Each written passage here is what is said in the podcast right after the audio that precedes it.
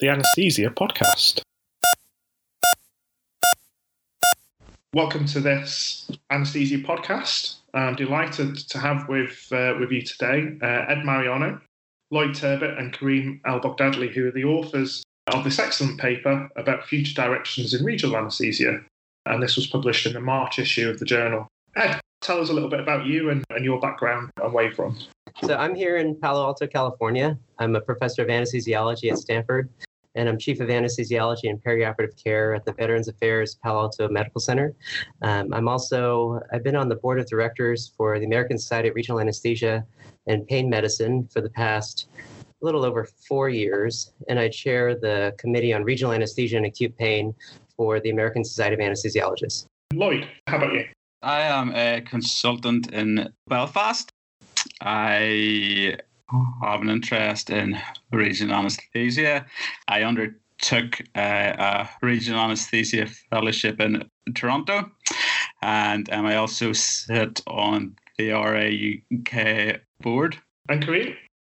I am a consultant anaesthetist at uh, Guy's and St Thomas's in London, um, as I often say, across the river from uh, the circus, uh, sorry, uh, Houses of Parliament. And I am an editor for Anesthesia, editor for Anesthesia Reports, which is now PubMed listed. um, uh, and I've done fellowships in regional anesthesia in Toronto, uh, Airway in London, perioperative medicine in London but I do not sit on any boards like uh, like the other two who are uh, RAUK and uh, ASRA boards. I am just your jobbing uh, jock with a block.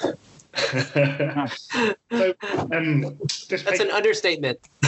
what an understatement.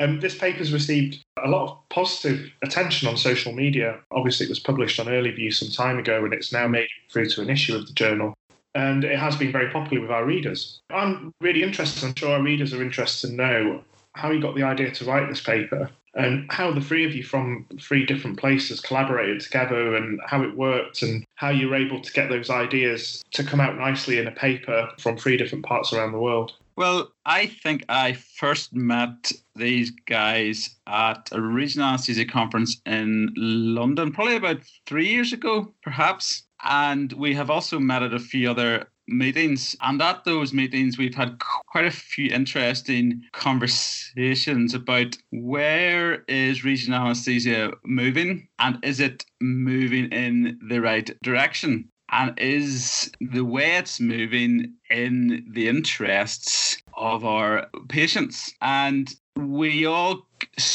that there is an explosion in new nerve blocks. And we're not really sure which blocks work best. We're not really sure which blocks produce the highest value. And we're also very conscious that when all these new blocks are created, there's perhaps only a very small percentage of clinicians who are actually performing these procedures. And in some ways, the generalist is perhaps becoming more and more confused and slightly alienated. And this may not actually increase the access of regional anesthesia to our patients. And so we decided that perhaps we could write a paper to really try and show our views and perhaps a new concept of where regional anesthesia should perhaps move to allow more access to our patients and allow the vast majority of anaesthetists across the world to perform and integrate into using perhaps a smaller number of regional anesthesia techniques and implement these into pathways, therefore increasing patient access and perhaps increasing patient outcomes and overall value of perioperative care.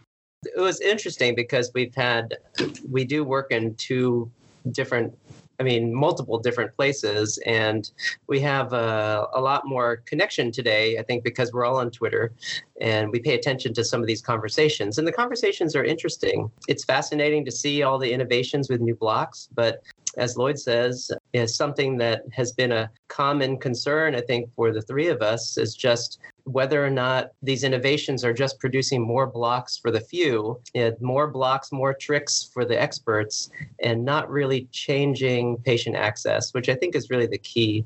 I think that my own realization, I think, came during a three year period when one of my projects in the past was uh, leading the national accreditation of uh, regional anesthesia fellowship training in the United States. And it took from 2013 to 16 to secure um, a common set of program requirements for fellowships. But all that really did, or one of the things that that did, was really highlight for me the fact that residency training in regional anesthesia has not changed in decades in the United States. And we still require the same 40 experiences with peripheral nerve blocks than it was when I was a resident. And, and that really needs to change. Many of us, like myself, we we didn't have ultrasound when, I was a resident. Um, we had very few blocks. It was very possible to master a small set of blocks as a resident, um, whereas I would say today there are too many too many options. It's very difficult to train people.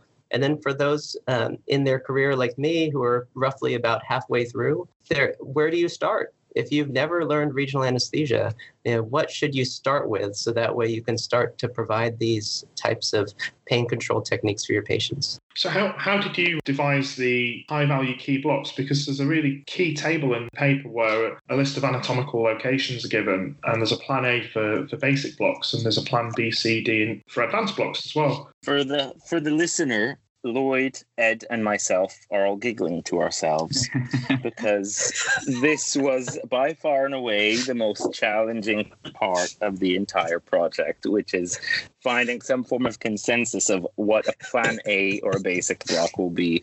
And it is, uh, if you don't believe in miracles, well, it is a miracle that the three of us are still good buddies uh, after this. But I, I think um, Lloyd was really instrumental in kind of coordinating what we put forth as uh, the basic blocks. Yeah, I mean, I think it's important that we emphasize that this is not a hard and fast rule.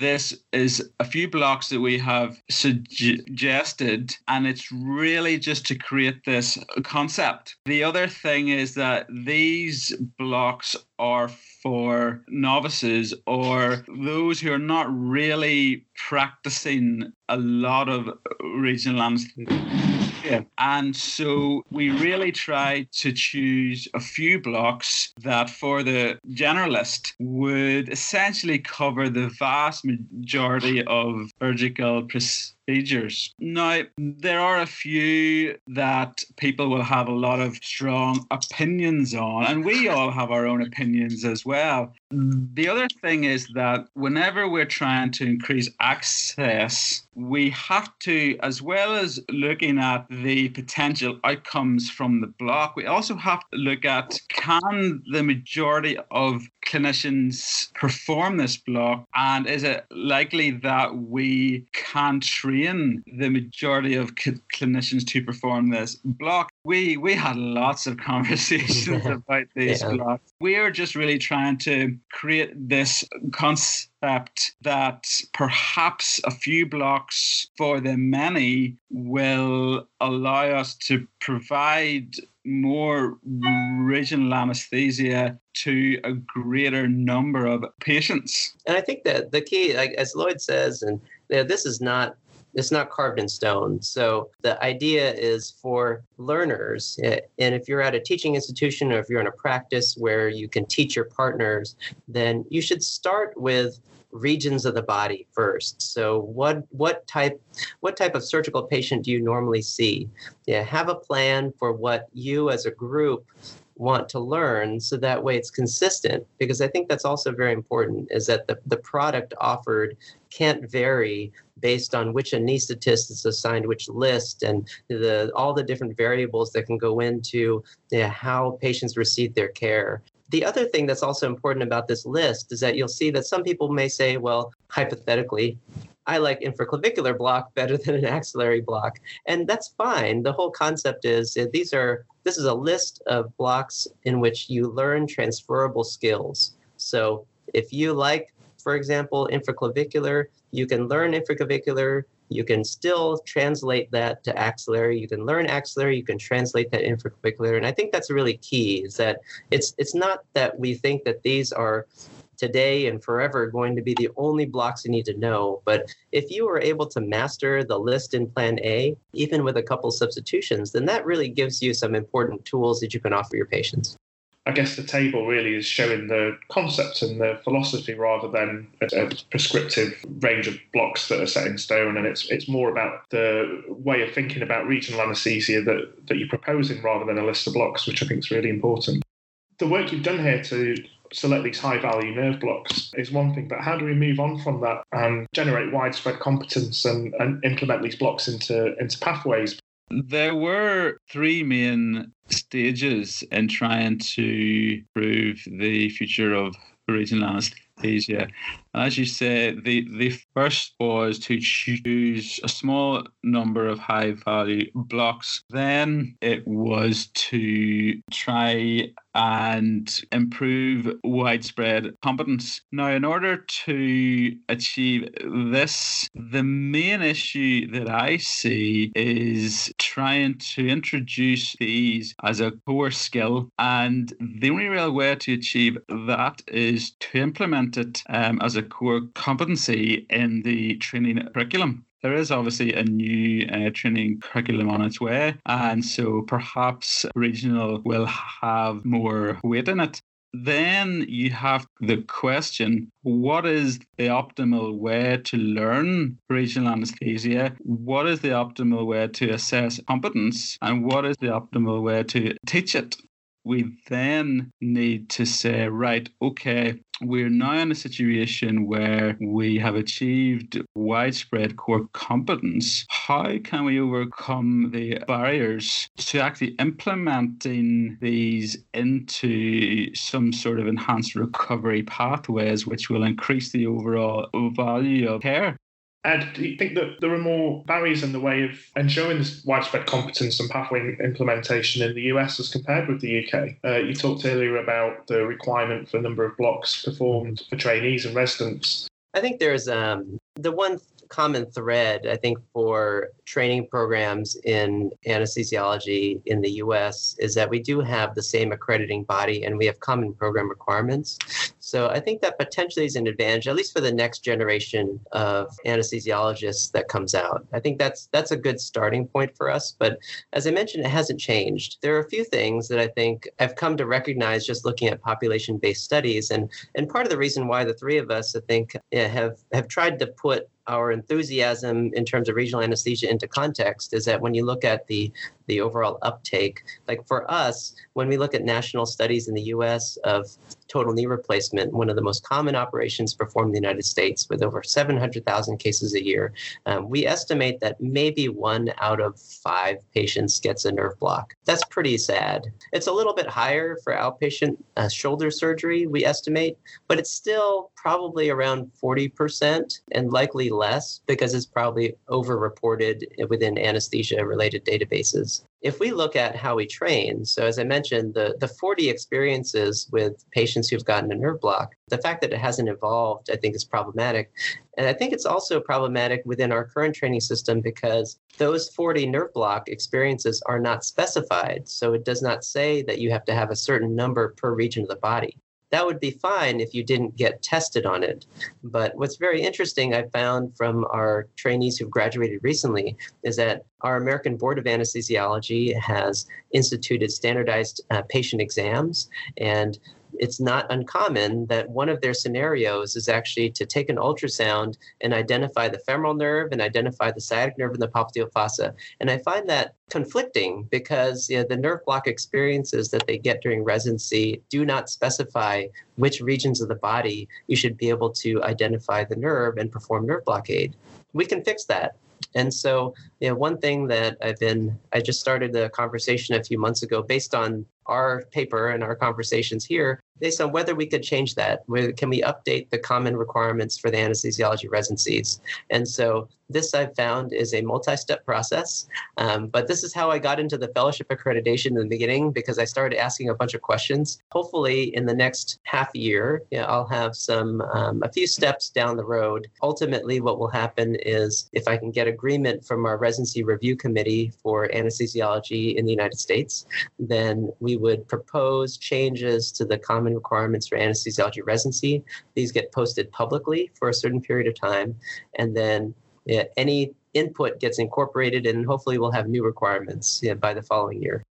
Kariem, do you think there'll be any um, changes to the way regional anaesthesia training in the UK is delivered as a result of this paper? Uh, well, I mean, obviously, I would like I would like to think so. I think the way that um, training is delivered in the UK is slightly different to how it's delivered in, in North America. So, in the UK, the um, requirements for um, uh, regional anesthesia minimum competencies are one observed upper limb block, one observed lower limb block, and a thoracic epidural, which is really, uh, you know, it's kind of meaningless. It, it really, um, I would I would think, particularly if you're if you're comparing with North America, where there's 40 blocks that are um, required, whether it's 40 of the same block or 40 different blocks is still um, debatable. Um, but uh, but I think we we're going through a process of um, of curriculum review, and this is a really lengthy process in the UK. I think um, uh, increasingly the college is starting to see the importance of developing uh, core skills and that's not going to be numerically based. It's not going to be based around the number of tracheal intubations or the number of blocks or whatever it is. It's not based around a number. It's a, it's it's skill based and because there's going it's going to be more skill based rather than based on pure numbers actually i think that's going to be a good thing and actually i think that that's going to be a fantastic opportunity for us to ensure that skills in set number uh, in a set number of blocks are going to be uh, um, required. Now, of course, in the UK, most hospitals um, have trainees. Um, uh, most care has some form of trainee delivered elements to it. Now, if we're expecting trainees to be competent at, at, regional anesthesia and techniques that you know the, the, the high value blocks then the trainers need to be able to deliver that training so i think that we're uh, we've got a bright future and we're in a really healthy position right now because so much is changing. And and we've got a really important role to play to ensure at this point we talked about crossroads for regional anesthesia to ensure that we make we uh, maintain the access to regional anesthesia for everyone. So the more complicated we do it the less accessible it will be whereas the simpler uh, we we make it, the more accessible it will be to more clinicians and more patients. Lloyd, how many blocks would you say the general anaesthetist should be competent with? Would you be able to put a number on it, do you think? I mean, I would say the average jobbing anaesthetist, if they were competent in five or six blocks, that will cover the vast majority of, of surgical procedures that they that they're required to perform some form of regional regional anesthesia technique. And you will see that in our in our editorial we had mentioned actually seven or analgesia for the chest wall. Um, we had a lot of debate. We knew that the evidence in terms of outcomes was in favor of the paravertebral block, but we were also acutely conscious of the fact that the vast majority of clinicians are not comfortable performing a paravertebral block. So if we were to suggest it as a block for uh, novices, it wouldn't really make sense because why would you suggest a block that no one will actually perform? And so then we we came to the realization that um, a plane block such as the erector spinae plane block is something where it will create familiarity using the ultrasound probe. It will create familiarity with the planes, and therefore, if someone then is comfortable with the erector spinae plane block, and as they grow in confidence, they may actually say, Well, you know what? I think I'll advance my needle a little bit further. I think I can see the costotransverse ligament. I think I can see pleura. And you know what? I'm just going to place my local anesthetic just under the costotransverse ligament and I'll perform a paravertebral block. You know, but I think it's you know, it's it's really important to to have a pragmatic view here and a realistic view, and we only have to look around our own um, our own units. You know, not everyone is a regionalist, and and we have to accept that and use a pragmatic approach and say, right, you know, everyone isn't a regionalist, and we shouldn't expect everyone to be an expert in regional anesthesia. However, we could potentially in the future say that a few of these blocks could become a core anesthetic skill, like fluid management, like endotracheal intubation, like TIVA, so it's really about trying to raise the bar of core anesthetic skills.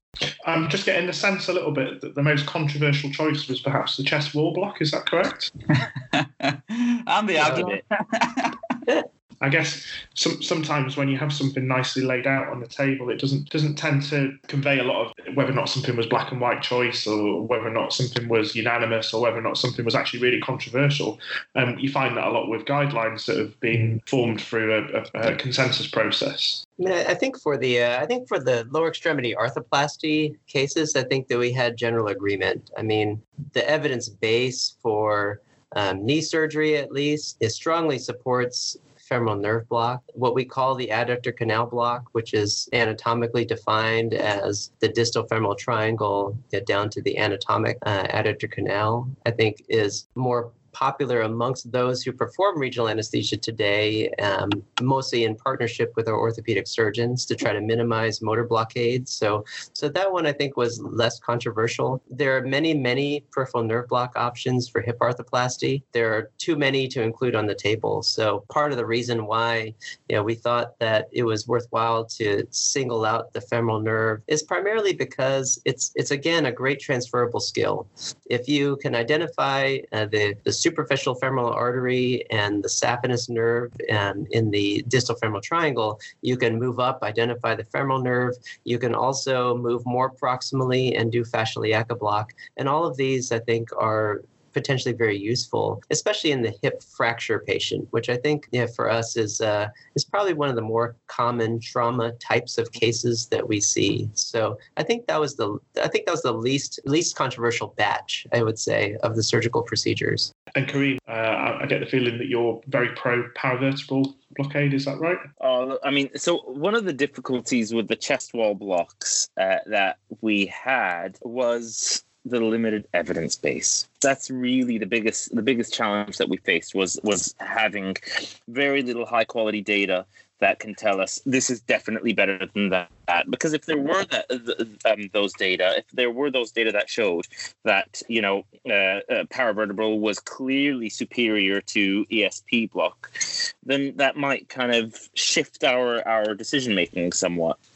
Um, so, based on the fact that there were very little data, but we all kind of felt that ESP block, something like an ESP block. You know, if I t- if I tell someone to, um, uh, you know, if I told myself as a as a 19 year old student to go and bake a cake, I'd be like, you know what, I'm not even going in the kitchen. But if I told um, myself to go and uh, make some toast, I'd be like, yeah, sounds good. I'll go in the kitchen. I'll make some toast. um, so I think I think it's a little bit about we we we and we know the data would show that cake is better than toast Definitely. Absolutely. No one's done that study, but I'm pretty sure the data would show that. So, so it was it, that was one of the more difficult ones is to balance the lack of evidence with these recommendations. Now, one of the things that we are very cognizant of is that these were suggestions made by just the three of us, and that is insufficient, uh, really, for uh, for anyone to really change practice, change training programs um, uh, against. And it, that it needs to be a lot more um, uh, objective. Uh, it needs to be a lot more uh, methodologically sound um, in terms of uh, formulating these these recommendations. But I mean, personally, my suggestion would be have a look if you if you've got a good view and you're happy to do a paravertebral, great, go for it. If you're not comfortable, then don't go so far and just do an ESP. So there are lots of limitations of the evidence. What sort of papers do you think we should be publishing in the future? And should we focus more on novel blocks that might be waiting to be discovered, or should we generate more evidence for the blocks currently in practice? I think No more new blocks. no more new blocks. You got you haven't seen the, the first draft of the paper. The first draft of the paper Was that the had? Lloyd writing all over it. Just stop. Stop it now. Please just stop. No more. And we had a new block alert on our WhatsApp group. Every time a new one came out, one of us would send it to each other, and and it had it always had fantastic acronym. You know, it always had a great acronym to it. But um, but that, that's that's my view. Lloyd, go for it. But yeah, I mean, there is always a place for creating new approaches, and that is okay. However, I think we just need to channel or focus more on on things like learning how you know how how should we be teaching what is the optimum way to learn regional anesthesia and as i said earlier on what is the optimum way to assess competence the other thing that i think we also need to look at is terms of regional anesthesia outcomes. We need to look more at patient reported outcome measures. So I think in the past we have potentially overestimated what we expect is a positive outcome from a block. And I think we just need to sometimes ask is this improving the patient's perioperative experience? And even small things like that are enough. And you have a lot, as I said earlier on, there are so many marginal gains that when they're all added up, you can potentially increase the overall value of care And one of the things that I think we're really missing to start with, I would think of it more as a almost like a basic science type of uh set of studies before we do translation, really to focus on reliable, rapid assessment tools. Because I think this is really key. We have some very detailed assessment tools that have been validated, like some of our colleagues in Australia have done some of this uh, great work, but it's super labor intensive to video record and then have multiple raters.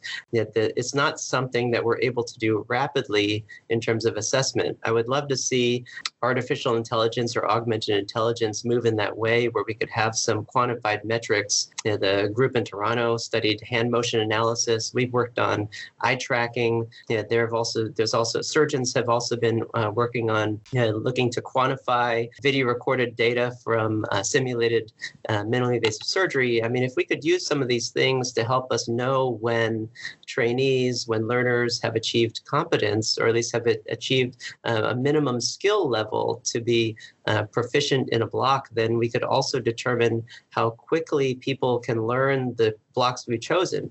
And maybe we substitute uh, one block for another block for a certain region if we have data to support the, the ease of learning and proficiency um, for specific types of, of blocks. And then I think we can get into the translational aspects, which I think have a lot to do with implementation science. And that's a whole nother important area for medicine because that's what actually gets your great idea to the bedside when patients can actually receive it.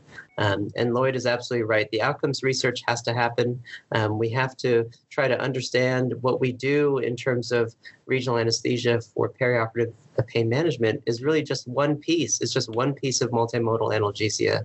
Um, all of the other aspects of multimodal analgesia you know, that work effectively to decrease opioid dependence, I think, also need to be part of the plan. Um, but this is one way that we um, as an anesthesia community can provide local anesthesia in its most targeted form. Um, and I also think that um, one of the areas we can work on in terms of outcomes moving down the road is trying to match the duration and titratability of regional anesthesia to the pain trajectory of certain surgeries. We need to understand how long does pain last? When is it the worst and when does it get better? How do we match that to patient activity, which is a patient oriented outcome? Um, and, and I think that that's really a very key area for us if we want to show that we're going to make longer term um, outcome benefits for patients. Excellent. Yeah, I mean, I, I, I definitely agree with with all all of those things. Of course, we say tongue in cheek, no more new blocks, but of course, if we didn't have new blocks, then we wouldn't have had the ESP block.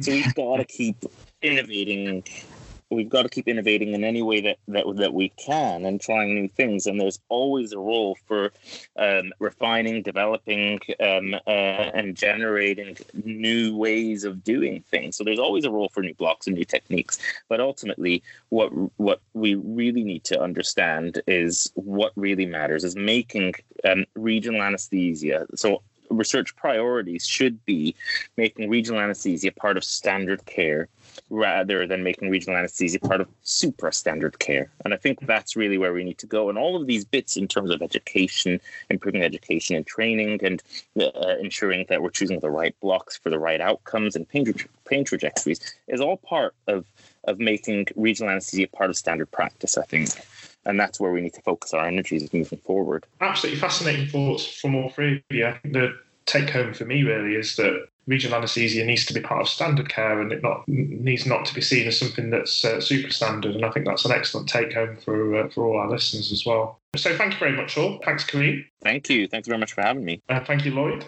You're welcome. You're welcome. I very much enjoyed it. And thank you, Ed, as well. So, Ed, you're joining us at the start of your working day, and we're, we're coming towards the end. That's right. My pleasure. It's been great to join you. Yeah, I'm so glad we were able to arrange a time. Thank you very much, everyone. And we hope all our listeners have enjoyed that uh, as well today. And we'll see you again next month for another Anesthesia podcast. The Anesthesia Podcast.